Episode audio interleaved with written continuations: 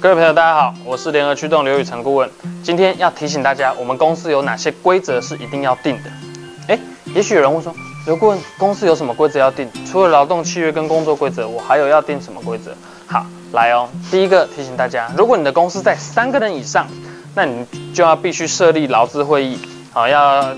要这个选出劳方代表跟资方代表。要去做送审的动作，哈，那这是劳资会议施行办法里面有所制定的。当然还有一个各位熟悉的就是三十人以上呢，我们要制定工作规则，并且要送审核备通过，哈，那不然就是违法的。那在三十人以下呢，其实你不送审工作规则也不违法，哈。好，那再来三十人以上呢，在的企业啊，在抚育未满三岁的子女的时候啊，他是可以去要求每天减少一个小时的工作。可是他要求减少一个小时的工作，这一个小时是无薪的，好，它是可以弹性调整它的工作时间，这个是在性别工作平等法里面的规定。再来，企业如果是三十人以上呢，你必须要订定性骚扰防治的一个办法，好，而且要去送审，而且要公告之外呢，要印发给每一个受雇的员工，好，提醒他们性骚扰防治的一个规定。再来也要提醒大家，公司其实如果有一些职业安全卫生的考量的话呢，我们也要依照职业安全卫生法去定所谓的工作安全守则，好，跟刚刚前面讲的工作安全规呃工作规则是不太一样的。工作规则是否劳基法的部分，我们去订定它的相关权益啦、请假、休假、加班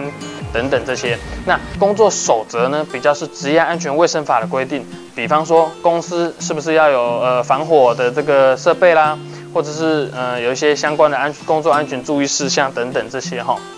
好。再来，如果贵公司的员工在五十个人以上呢，那你就要必须依照这个职工福利金的这个条例，设定所谓的职福的这个委员会。好，好，再来，如果你是五十人以上的企业啊，你必须要有特定的聘雇的一个医护人员。好，那办理劳工健康管理的一个相关的事务。好，这个是也是职业安全卫生法里面的规定哦。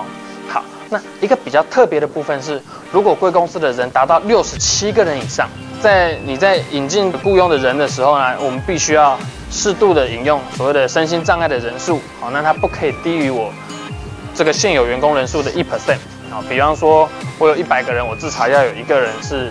有一个身心障碍的一个工作者，好，那这是身心障碍权益保障法的一个规定，好，好，那如果我的人数啊是在一百个人以上，那怎么样？我公司就必须要设计所谓的这个哺乳室啊、托婴的设施。好，要必须提供所谓的托儿的一个措施。好，那这个也是性别工作平等法的规定。